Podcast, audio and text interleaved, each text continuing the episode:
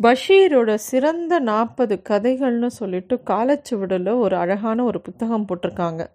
அதிலிருந்து ஒரு கதையை தான் நம்ம இன்றைக்கி பார்க்க போகிறோம் இந்த கதை பேர் பூவன் பழம் அப்படின்னு பேர். வைக்கம் முகமது பஷீரோட வழக்கமான எப்பயும் இருக்கக்கூடிய கிண்டல் கேலி எல்லாம் நிறைஞ்ச ஒரு சிறுகதை. இந்த சிறுகதையெல்லாம் படிக்கும்போது அதுவும் இந்த பஷீரோட இந்த பர்டிகுலர் கதையை படிக்கும்போது இந்த கதை நடந்த காலம் ரொம்ப காலம் முன்னாடி நடந்த ஒரு கதையை அவருடைய நண்பர் வந்து பஷீர்கிட்ட சொல்லி இது ரொம்ப ஒரு வள வரலாற்று முக்கியத்துவமுள்ள ஒரு கதையாக்கும் இதை நீ எழுதணுமாக்கும் அப்படின்னு சொன்னாராம். அதனால் அவர் இந்த கதையை எழுதியிருக்கிறதா? அப்படி தான் இந்த கதையை ஆரம்பிக்கிறார். ரொம்ப ஒரு வேடிக்கையான கதை. ஆனால் கொஞ்சம் அதுக்குள்ள பஷீரோட ஸ்டைலே எப்படின்னா ஒரு வேடிக்கையாக ஒரு விஷயத்த சொல்லுவார். அதுக்குள்ளே வந்து யதார்த்தம் நிறையா இருக்கும் சர்க்காசம் நிறையா இருக்கும் அவரோட கதைகளில். அதே மாதிரி ஒரு கதை. முக்கியமாக ஒரு கல்யாணம் ஆன ஆன தம்பதிகள் ஒரு எண்பது வயசு வரைக்கும் சேர்ந்து வாழ்ந்தாங்கன்னா அவங்களோட வாழ்க்கை எல்லாரோட வாழ்க்கையுமே ஆரம்பத்தில் ஒரு சண்டையோட ஒரு கோபத்தோட எல்லாம் ஆரம்பிக்கும். காதலும் இருக்கும் சண்டையும் இருக்கும். அதுக்கப்புறமா போக போக ஒரு புரிதலுக்கு வந்து அவங்களுக்கு ஒரு எண்பது வயசு எண்பத்தஞ்சு வயசு ஆகும்போது முன்னாடி நடந்ததெல்லாம் ஒரு வேடிக்கையாக அவங்க மனசில் ஓடும். அந்த மாதிரி ஒரு கதை. இந்த கதை எப்படி ஆரம்பிக்குதுன்னா அவரே சொல்கிறார் பஷீரே சொல்கிறார் பூவம் பழம் அப்படிங்கிற இந்த கதையை நான் சுய விருப்பத்தோடு எழுதலை. அப்துல் காதர் சாஹிப்போட உபத்திரவம் தாங்க முடியாமல் தான் எழுதுகிறேன் அவர் நினைக்கிறார் யார்? அந்த அப்துல் காதர் சாஹிப் நினைக்கிறாராம் இது பெரிய நீதி கதைகள் இருக்கக்கூடிய மரியாதை இந்த கதைக்கு இருக்குது அவரோட பொஞ்சாதியான ஜமீலா பீவியை பற்றியது தான் இந்த கதை. இந்த கதை என்ன அப்படின்னா இந்த ஜமீலா பீபி அதாவது அப்துல் காதர் சாஹிப் தான் இந்த கதையோட ஹீரோ. அவரோட மனைவி ஜமீலா பீபி தான் ஹீரோ ஹீரோயின்.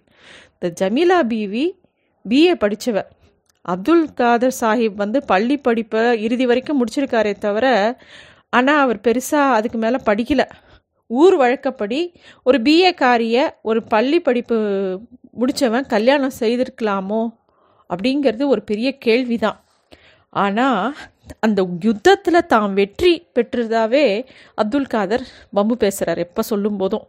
அதுவும் அந்த காலத்தில் பெண்கள் பெண்களை பிடிச்சி போச்சுன்னா ஆண்கள் என்ன பண்ணுவாங்கன்னா முதல்ல போய் சிறை எடுத்துருவாங்க சில பேரை.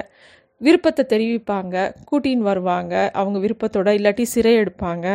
இல்லாட்டி ஒரு கயத்து நுனியில் ஒரு சுருக்கு போட்டு அதை அப்படியே பெண் மேலே வீசி அப்படியே களவாடினது கூட உண்டு. அப்படிலாம் சொல்லுவாராம் அப்துல் காதர் சாஹிப். ஆனால் அப்துல் காதர் சாஹிப் ரொம்ப ஒரு நாகரிகமான மனுஷன் அப்படிங்கிறதுனால அவர் அப்படிலாம் செய்யலை. அவர் வந்து ஒரு டவுனில் இருக்கக்கூடிய ரொம்ப பிரபலமான சண்டியர். அது மட்டும் இல்லை அந்த ஊரில் இருக்கக்கூடிய பீடி தொழிலாளர் யூனியனோட செயலாளர் கூட இவர் தான். இவர் ஒரு பெரிய கால்பந்து வீரர் கூட. நாலாவது வகுப்புலேருந்து ஜமீலா பீவியோட சேர்ந்து படித்தார் அதிலிருந்து ஜமீலா பீவி மேலே ரொம்ப ஆசை. அவளை தான் கல்யாணம் பண்ணிக்கணும்னு நினைக்கிறாரு அப்துல் காதர் சாஹிப். ஆனால் ஜமீலா பீவி சொல்கிறா இதெல்லாம் வெறும் பச்சை பொய் அப்படின்னு அவர் மனைவி சொல்லுவானாம் எப்போ பார் எது எப்படி இருந்தாலும் ஜமீலா பீவியை பற்றி சொல்லணுன்னா அவங்க பிஏ பாஸ் பண்ணியிருந்தாங்க. அவங்க அப்பா வந்து ஒரு பெரிய பீடி கம்பெனி வச்சுருந்தாங்க. அதனால் விருப்பம் போல் பணத்தை இவங்க செலவழிக்கிற அளவுக்கு இவங்கக்கிட்ட பணம் இருந்தது. பார்க்க அழகாகவும் இருப்பாங்க. நல்ல படித்த பொண்ணு வேற நல்ல வசதியான வீட்டு பொண்ணு வேற. அதனால் அந்த ஊர்க்கார பசங்களுக்கெல்லாம் ஜமீலா பீவி மேலே ஒரு பெரிய காதல் இருந்தது. ஜமீலா பீவி பற்றி ஒரு வரி ஸ்லோகம் கூட சில பேர் எழுதியிருந்தாங்க. சில பேர் காதல் காவியங்கள் எழுதியிருந்தாங்க. எல்லாரும் ஜமீலா பீவியை எப்படியாவது கவரணுங்கிற ஒரு வியூகமே அமைச்சாங்க. ஆனால் அப்துல் சாஹி காதர் சாஹிப்க்கு இதில் எதுவுமே கிடையாது. அவருக்கு கவிதை எழுதவோ ஏதோ லெட்டர் எழுதவோ எதுவும் தெரியாது எதுவும் பண்ணவும் மாட்டார். ஆனால் எப்போவாவது ஜமீலா பிவி சொல்லுவாங்க அவர் எனக்காக பாட்டெல்லாம் எழுதியிருக்காருன்னு சும்மா கதை அடிப்பாங்க. ஆனால் அவங்க அப்படி சொன்னாங்கன்னா அப்துல் காதர் சாஹிப் சொல்வார் அதெல்லாம் ஒரு நாள் கூட நான் பண்ணதில் எல்லாம் புழுகிறா அப்படின்றவார்.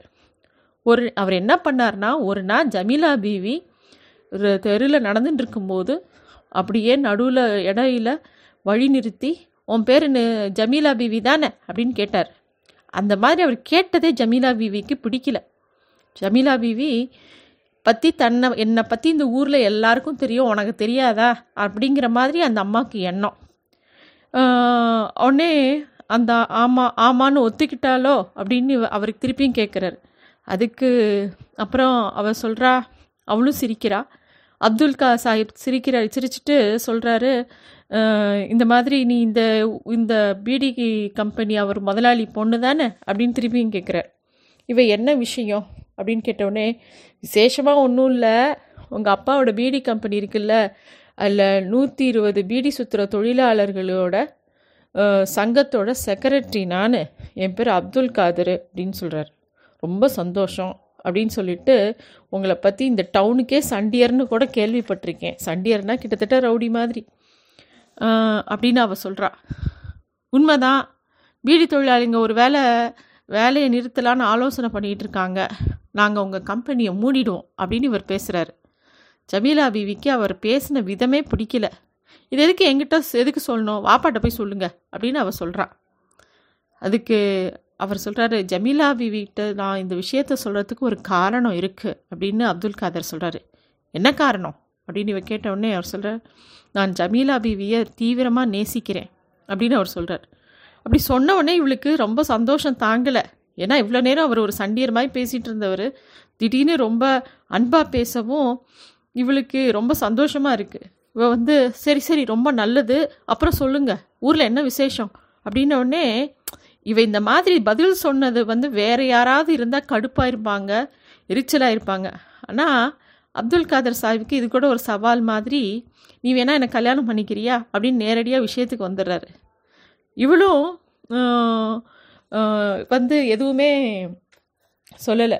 அவர் அதுக்கு மேலே பேசுகிறாரு நீ மட்டும் என்னை கல்யாணம் செய்துக்காமல் இருந்த அப்படின்னு வச்சுக்கோ ஏன் அப்படின்னு ஆரம்பிக்கிறாரு.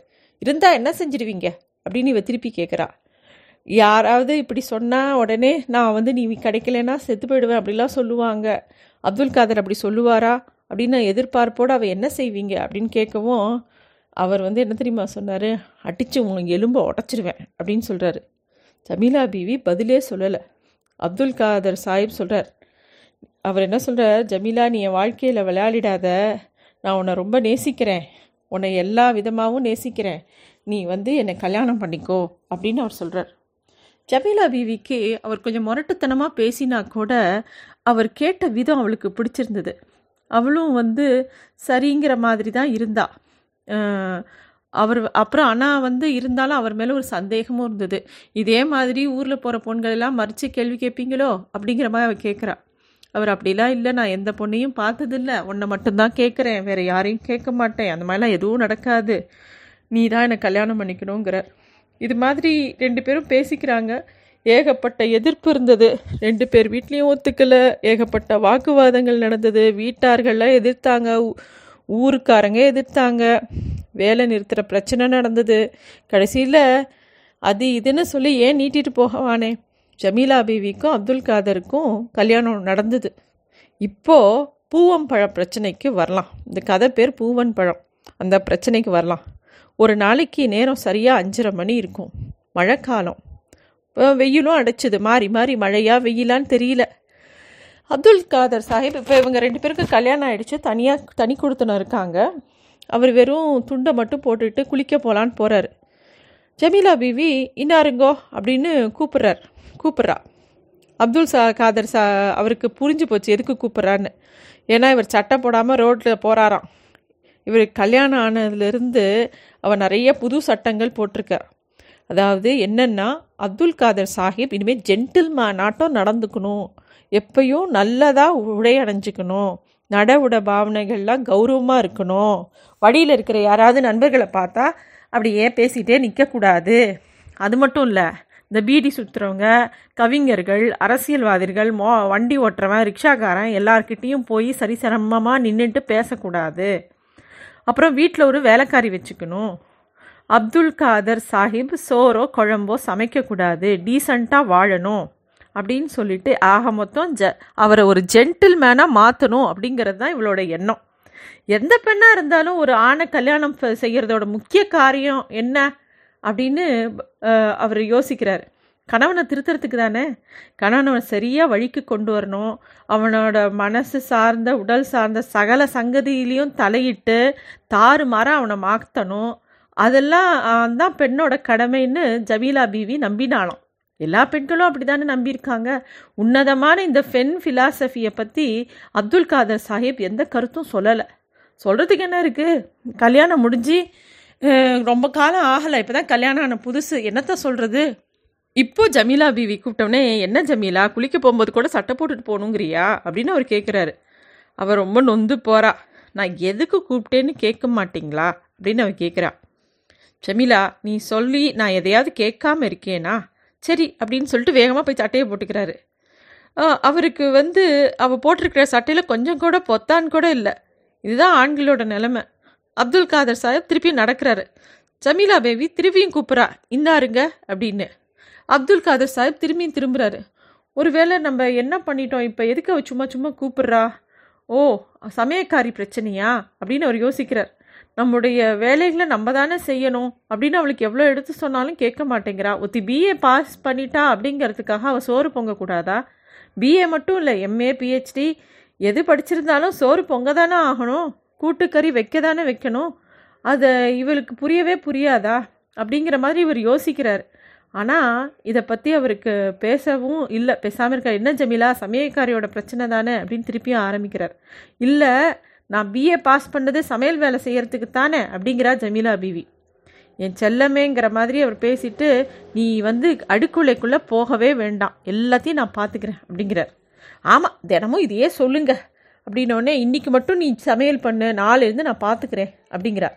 திருப்பியும் அவர் கிளம்பும்போது என்னங்க? அப்படின்னோடனே என்னம்மா? அப்படின்னு சொல்லி திரும்பி பார்க்குறாரு. பூவன் பழம் அப்படிங்கிற அவ. என்ன பூவன் பழம்? அப்படிங்கிறார். இல்லை எனக்கு திரும்பி வரும்போது பூவம்பழம் ரெண்டு வாங்கிட்டு வருவீங்களா?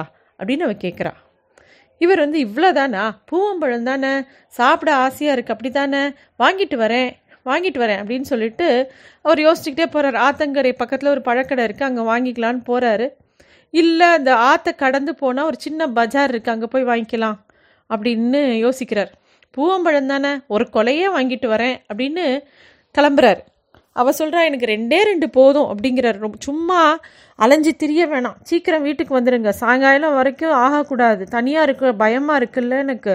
சொன்னதெல்லாம் ஞாபகம் இருக்குல்ல அப்படின்னு அவள் சொல்கிறா இவர் எல்லாத்துக்கும் சரி அப்படின்னு சொல்லிட்டு போகிறாரு அவர் மனசுக்குள்ள இந்த பெண்கள் சொல்கிறதெல்லாம் பாருங்களேன் அலைஞ்சு தெரியக்கூடாதான். அப்துல் காதர் சா சாஹிப்க்கு சிரிப்பாக வந்தது. கூடவே அவருக்கு ரொம்ப அவர் மேலே பிரியமும் இருக்குது ஜமீலா முதல் முதல்ல கேட்ட ஒரு விஷயம். மற்ற பெண்கள்லாம் இருந்தால் என்னென்னலாமோ சாதனங்கள் கணவர்கிட்ட கேட்டிருப்பாங்க. தங்கம் வாங்கி கொடு நகை வாங்கி கொடு பட்டு சேலை வாங்கி கொடு வளையல் வாங்கி கொடு கார் வாங்கி கொடு என்ன வேணால் கேட்டிருப்பாங்க. ஆனால் இந்த பொண்ணு பாரு பூவம்பழம் தானே கேட்டிருக்கு அப்படின்னு சொல்லி அவருக்கு ரொம்ப சந்தோஷமாக இருக்குது அதுலேயும் சில பேர் வந்து காட்டில் சில பெண்கள் கேட்பாங்களாம் இந்த காட்டில் பிரசவிச்சிட்டு இருக்கிற பெண் சிங்கத்தோட மீசையிலேருந்து ரெண்டு முடி அதை கொண்டு வந்து கொடுக்க தவறிட்டா எனக்கு ரொம்ப வேதனையாக இருக்கும்னு சொல்லுவாங்களாம். இப்போ அது மட்டும் இல்லை இப்போ என்ன நான் கேட்டுட்டேன்? சிங்கத்தோட முகத்துலேருந்து ரெண்டே ரெண்டு முடி தானே அப்படின்னு சொல்லிட்டு அதை கடைசி வரைக்கும் குத்தி காமிச்சிக்கிட்டே இருப்பாங்களாம். ஆனால் இவ கேட்டது என்னவோ பூவம்பழம் தானே. கண்டிப்பாக அவளுக்காக ஒரு கொலை பூவம்பழம் வாங்கிட்டு வரணும் அப்படின்னு யோசிச்சுக்கிட்டே அவர் ஆத்தங்கரைக்கு போகிறாரு அந்த ஆறு அவங்க வீட்டு பக்கத்தில் இருக்கிற அந்த ஆறு கடல் மாதிரி அன்றைக்கி ஓடிச்சு. அவ்வளோ ஒரு வேகம். ரெண்டு கரையும் தொட்டுக்கிட்டு அந்த ஆடு ஓடுது. ஆறு ஓடுது. அப்போது அப்துல் காதர் சாஹேப் அந்த ஆற்றில் இறங்கி குளிக்கிறாரு. அவர் குளிக்கும்போது தான் அவருக்கு ஞாபகம் வருது. அன்றைக்கி அவர் தொழுகை சரியாக பண்ணலை. சரி அப்புறம் பண்ணிக்கலாம் அப்படின்னு சொல்லிட்டு அங்கே இருக்கிற ஒரு பரிசலை பிடிச்சி அந்த ஊருக்கு அந்த பக்கம் போகிறாரு திடீர்னு மழை பெய்ய ஆரம்பிச்சிடுச்சு. மழைனா மழை அப்படி ஒரு மழை. அவருக்கு வந்து இப்போ ஜமீலா பீவி ராத்திரி ஆயிடுச்சுன்னா ரொம்ப பயப்படுவாளே. நம்மளுக்கு அவளுக்கு பழம் வாங்கிட்டு சீக்கிரம் போகணும் அப்படின்னு சொல்லிட்டு கடையில் போய் கேட்குறாரு எங்கே போனாலும் என்னெல்லாமோ பழம் இருக்குது பூவம்பழம் மட்டும் இல்லை. உடனே ஒரு ஒரு அரை டஜன் ஆரஞ்சு பழம் வாங்கிக்கிறாரு. வாங்கிட்டு அதை வந்து ஒரு இப்போ காகிதத்தில் நல்லா சுற்றிக்கிட்டு கிளம்பி திருப்பியும் வீட்டுக்கு போகணுன்னு வராரு. வீட்டுக்கு போகலான்னு கிளம்பும்போது அப்படி ஒரு மழை. வழக்கமாக பரிசல்காரன் யார் கூட்டிகிட்டு போவானோ அவனும் காணும் பரிசலையும் காணும். கூட்டு கூப்பிட்டு பார்த்தாரு யாரையுமே காணும். சரி வேறு வழி இல்லை. நம்ம நீஞ்சிக்கிட்டு போயிடலான்னு சொல்லிட்டு சட்டையை கழட்டிட்டு அதில் வந்து அந்த பழத்தை சுற்றி தலையில் வச்சுட்டு நீந்துறதுக்காக அந்த ஆற்றுல குதிக்கிறார். ஆறா அப்படி ஒரு பயங்கரமாக ஓ ரெண்டு பக்கமும் ரொம்ப மழையும் சேர்ந்துக்கிட்டு பயங்கரமாக ஓடுறது. இவரால் நீந்தவே முடியல. அது இருந்தாலும் அவரோட தெய்வத்தை வேண்டிக்கிட்டு வேகமாக அவர் நீந்திக்கிட்டு போயிட்டே இருக்கார். அவர் என்ன எதுக்காக அந்த தண்ணியில் இறங்கினார்? ஜமீலா பீவிக்காகவா? எதுக்கு? அப்படின்னு அவருக்குள்ளேயே ஒரு பக்கம் தோணிட்டு. இது மட்டும் கல்யாணம் ஆகாத ஒரு ஆம்பளையாக இருந்தால் எங்கே வேணால் படுத்து தூங்கலாம். என்ன வேணால் பண்ணலாம். இப்போ கல்யாணம் ஆனதுனால அவளுக்காக இத்தனை உயிரை பணையம் வச்சுக்கிட்டு அப்படியே அந்த ஆற்ற கடக்க வேண்டியிருக்கே அப்படிலாம் அவருக்கு ஒரு பக்கம் தோணுது. அப்புறம் கஷ்டப்பட்டு அவர் அப்படியே நீந்தி போகிறாரு ஒரு மூங்கில் பிடி கிடைக்கிது. அதை தாண்டி போனால் ஒரு காடு மாதிரி இருக்குது அவர் துணியெல்லாம் கிழிஞ்சு போயிடுது. அப்புறம் அங்கேருந்து பார்த்தா அவர் எங்கே வந்திருக்காருன்னு ஒரு மின்னல் வெளிச்சத்தில் தான் தெரியுது. அவர் வழக்கமாக போக வேண்டிய இடத்துலேருந்து ரொம்ப தூரம் தள்ளி வந்துட்டார். திருப்பியும் ரொம்ப தூரம் அந்த காடு மலையில் மேலையெல்லாம் ரத்தம் முள்ளெல்லாம் கிழிச்சு அப்படியே கிழியறது. ஆனால் பழத்தை மட்டும் பத்திரமா வச்சுட்டுருக்கார் அவர். அவர் சட்டையெல்லாம் கிழிஞ்சு போச்சு வேட்டிலாம் கிழிஞ்சு போச்சு. இருந்தாலும் கஷ்டப்பட்டு வீட்டுக்கு போகலான்னு போய் பார்த்தா அவரோட மனைவி பார்க்கறதுக்கு முன்னாடி சரி நம்ம ஒரு சட்டையை போட்டுட்டாதான் அவளை பார்க்கலாம் அவள் பயந்துட போகிறா இப்படி போகிறான்னு சொல்லி அவர் வந்து ஒரு வேட்டி துண்டை எடுத்து இடுப்பில் கட்டிட்டு வீட்டுக்குள்ளே எட்டி பார்க்குறாரு இத்தனை கஷ்டத்துலேயும் அவருக்கு பயங்கரமாக சிரிப்பு வந்துடுச்சு ஏன்னா சமீலா பீவி ஒருத்த ஒரு மேஜை மேலையில் அவருக்கு தட்டில் சாப்பாடு அப்புறம் காய் வைக்கிறதுக்கு ஒரு தட்டு அதெல்லாம் மூடி இருக்கு. அவள் முன்னாடியும் சாப்பாடு தட்டு இருக்குது அவள் பாட்டு கையில் ஒரு அருவாளை வச்சுட்டு அப்படியே தூங்கி வழிஞ்சுட்டு இருக்கா ஏன்னா யாராவது திருட வந்தால் வெட்டணும்னு அவள் வந்து கையில் அருவாளை வச்சுட்டு இருக்கா சரி கதவை எப்படி லாக் பண்ணியிருக்கான்னு பார்த்தா கதவை நல்லா லாக் பண்ணி எப்படியாவது அவன் திறந்துட்டானா என்ன பண்ணுறது அதை சுற்றி ஒரு மேஜையை வச்சு அந்த மேஜை மேலே ஒரு தலகாணியை வச்சு அண்டை கொடுத்துருக்கா. அவருக்கு ஒரே சிரிப்பு. என்ன ஒரு பெண்ணோட புத்தி அப்படிங்கிற மாதிரி யோசிக்கிறார்.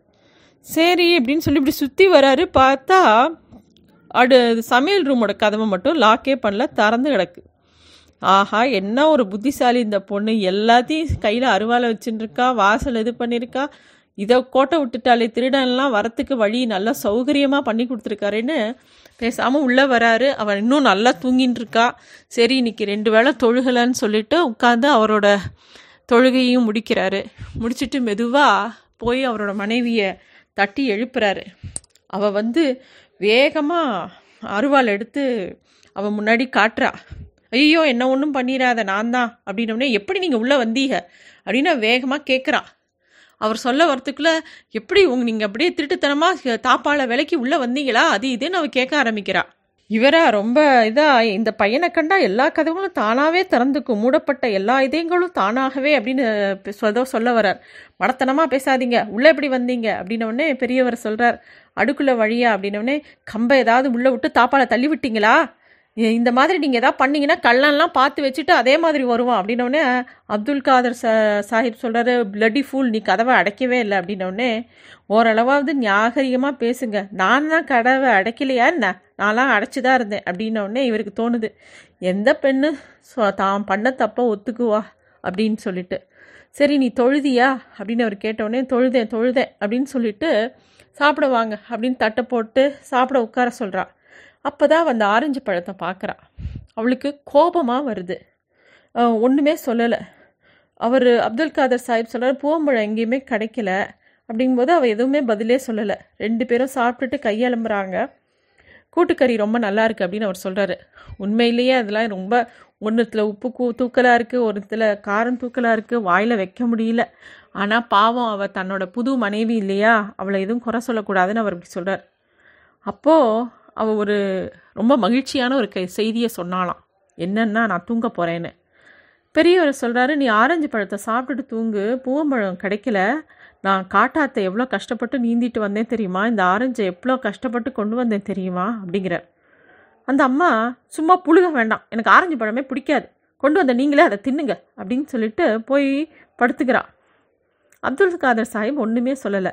ஆரஞ்சு தோலை மெதுவாக உரிக்கிற அப்புறம் சுளைகளை எல்லாம் ஒரு பாத்திரத்தில் நிறைச்சி வச்சுட்டு திருப்பியும் கூப்பிட்றா ஜமீலா அப்படின்னு. எனக்கு விருப்பம் இல்லை அப்படிங்கிறா. அவர் வந்து திருப்பியும் இவளுக்கு என்னத்த சொல்கிறது அப்படின்னு யோசிச்சுட்டு கல்யாணம் ஆன புதுசில் புது பெண்ணோட விழாவில் குறி பார்த்து ஒரு ஆறு குத்து வச்சிருக்கணும் அப்படின்னு யோசிக்கிறாரு.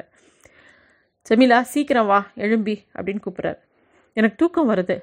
அப்படியா? என்ன? நான் ரொம்ப கஷ்டப்பட்டு கொண்டு வந்திருக்கிற இந்த பழத்தை நீ சாப்பிட மாட்டியா? ஆற்றுல நீந்தி தண்ணி குடித்து ஒரு வேளை இறந்து போயிருந்தா என்ன பண்ணியிருப்பேன் அப்படின்னு கேட்குறார் சமீலா பதிலே சொல்லாமல் ஒரே ஒரு வார்த்தை தான் சொல்கிறான் நான் கேட்டது பூவம்பழம்தான் அப்படின்ன ஊரில் பூவம்பழமே இல்லை ஜமீலா. நாளைக்கு நான் இங்கே இருந்தாவது வாழைக்கண்ணை கொண்டு வந்து வைக்கிறேன். அப்படின்னவுடனே அவர் சொல்கிற ஆமாம் அது குறுத்து விட்டு காயா மாதிரி பழுத்த பிறகு திங்கலாம். அப்படின்னவுடனே ஆகட்டும் இப்போ இந்த ஆரஞ்சு பழத்தை சாப்பிடு. இதில் நிறைய விட்டமின் இருக்குது அப்படின்னு அவர் கொடுக்குறாரு. உரிச்சி கையில். எனக்கு வேண்டாம் அப்படிங்கிற அவ. இல்லை நீ திங்கணும். அப்படின்னோடனே திங்கலைன்னா என்ன? என்ன அடிப்பீங்களா? அப்படின்னோடனே ஆ இது சரியாக தான் இருக்குது அப்படின்னு சொல்லிட்டு வேகமாக சமையலறையில் போய் ஒரு குச்சி எடுத்துகிட்டு வந்து அவள் தொடையில் ஒரு உதவை ஒரு அடி கொடுக்குறார். இதை சாப்பிடு. அப்படின்னோடனே அவள் அழுதுண்டு நாலு சொலைய சாப்பிட்றா. அப்புறம் வந்து திருப்பியும் சாப்பிடு வேகமாக சாப்பிடாத மெதுவாக சாப்பிடு அப்படிங்கிறார்.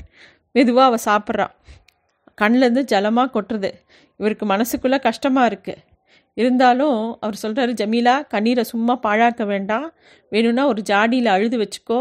நான் அப்புறம் அதில் குளிக்கிறேன். அப்படிங்கிறார். ஜமீலா வந்து திருப்பியும் அழுதுகிட்டே இருக்கா. அவர் அந்த அருவாளையும் பக்கத்தில் வச்சுக்கிறார். நீ இப்போ இந்த ஆரஞ்சு பழத்தை சாப்பிடலைன்னா இந்த குச்சியால் அடிப்பேன் இல்லை இந்த அருவாளால் வெட்டுவேன்னு. அப்போ என்னை கொல்ல போகிறீங்களா அப்படின்னு அவள் அழுதுகிட்டே கேட்குறா உன்னை கண்ணந்துண்டமாக வெட்டி பிரியாணி தான் வைக்க போகிறேன் அப்படின்னு சும்மா மிரட்டுறாரு. எடுத்து சாப்பிடு அப்படின்னு சொல்லிட்டு அவளை அந்த பழத்தை முழுக்க சாப்பிட வைக்கிறார் அவள் பேசாமல் எல்லாத்தையும் சாப்பிட்றா. அப்புறமா அவர் கேட்குறாரு இப்போ நீ சாப்பிட்டது என்ன? அப்படின்னோடனே அவள் பூவம்பழம். அப்படின்னோடனே அடுத்தது நான் உனக்கு யார்? அப்படின்னு கேட்குறார் புருஷன். அப்படின்னோடனே வெட்டருவாளை பார்த்தியா இனிமேல் நீ என்னை திருத்த திருத்தணும்னு நினைப்பியா? சீக்கிரம் மாட்டேன்னு சொல்லு அப்படிங்கிறார். மாட்டேன் திருத்தவ மாட்டேன் உங்களை அப்படிங்கிறவுடனே நீ திங்கிறது பேர் என்ன? அப்படின்னோடனே ஆரஞ்சு அப்படின்னோடனே ரெண்டு அடி இன்னும் வைக்கிறார்.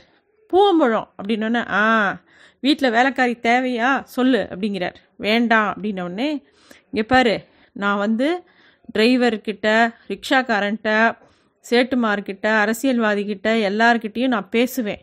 எல்லார்கிட்டையும் சரிசமமாக நடப்பேன். நடக்கலான்னு சொல்லு அப்படின்னு திருப்பி மிரட்டுறார்.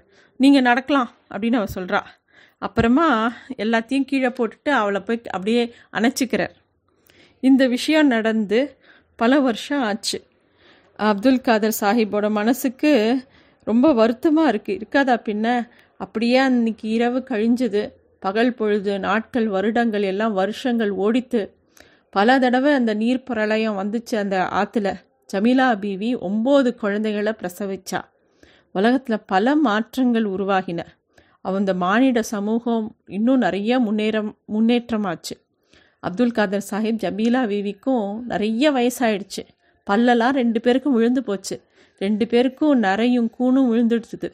படுக்கிழவும் கிழவி ஆயிட்டாங்க. ரெண்டு பேருக்கும் பேரம் பேத்தி பேரம்பேத்திக்கு பிள்ளைக அந்தளவுக்கு ஆகி போச்சு. அப்துல் சாஹிப்பு சிரிச்சபடியே ஜமீலா பீவிட்ட இப்பயும் கேட்பாரு ராஜாத்தி பண்டு நீ பா பூவம்பழம் வேணும்னு கேட்டப்போ ராத்திரி ஆற்றுல நீந்தி நான் என்ன கொண்டு வந்தேன்? அப்படின்னு இப்பயும் வயசான அந்த தாத்தா பல்லு இல்லாமல் கேட்பார் ஜமீலா பீவியும் சிரித்தபடியே பூவம்பழம்தான் அப்படின்னு சொல்லுவார். பெரியவர் கேட்பாரு அது பார்க்க எப்படி இருந்துச்சு? ஆரஞ்சு போல அப்படின்னு அவங்க ரெண்டு பேரும் சொல்லி சொல்லி சிரிப்பாங்க. அவங்க ரெண்டு பேருக்கு இந்த வயசான காலத்தில் அந்த நினைவுகள் தான் இன்னும் சந்தோஷத்தை கொடுக்கறது. அம்மா திருப்பி திருப்பி சொல்லுவா பூவம்பழம் பூவம்பழம்னு.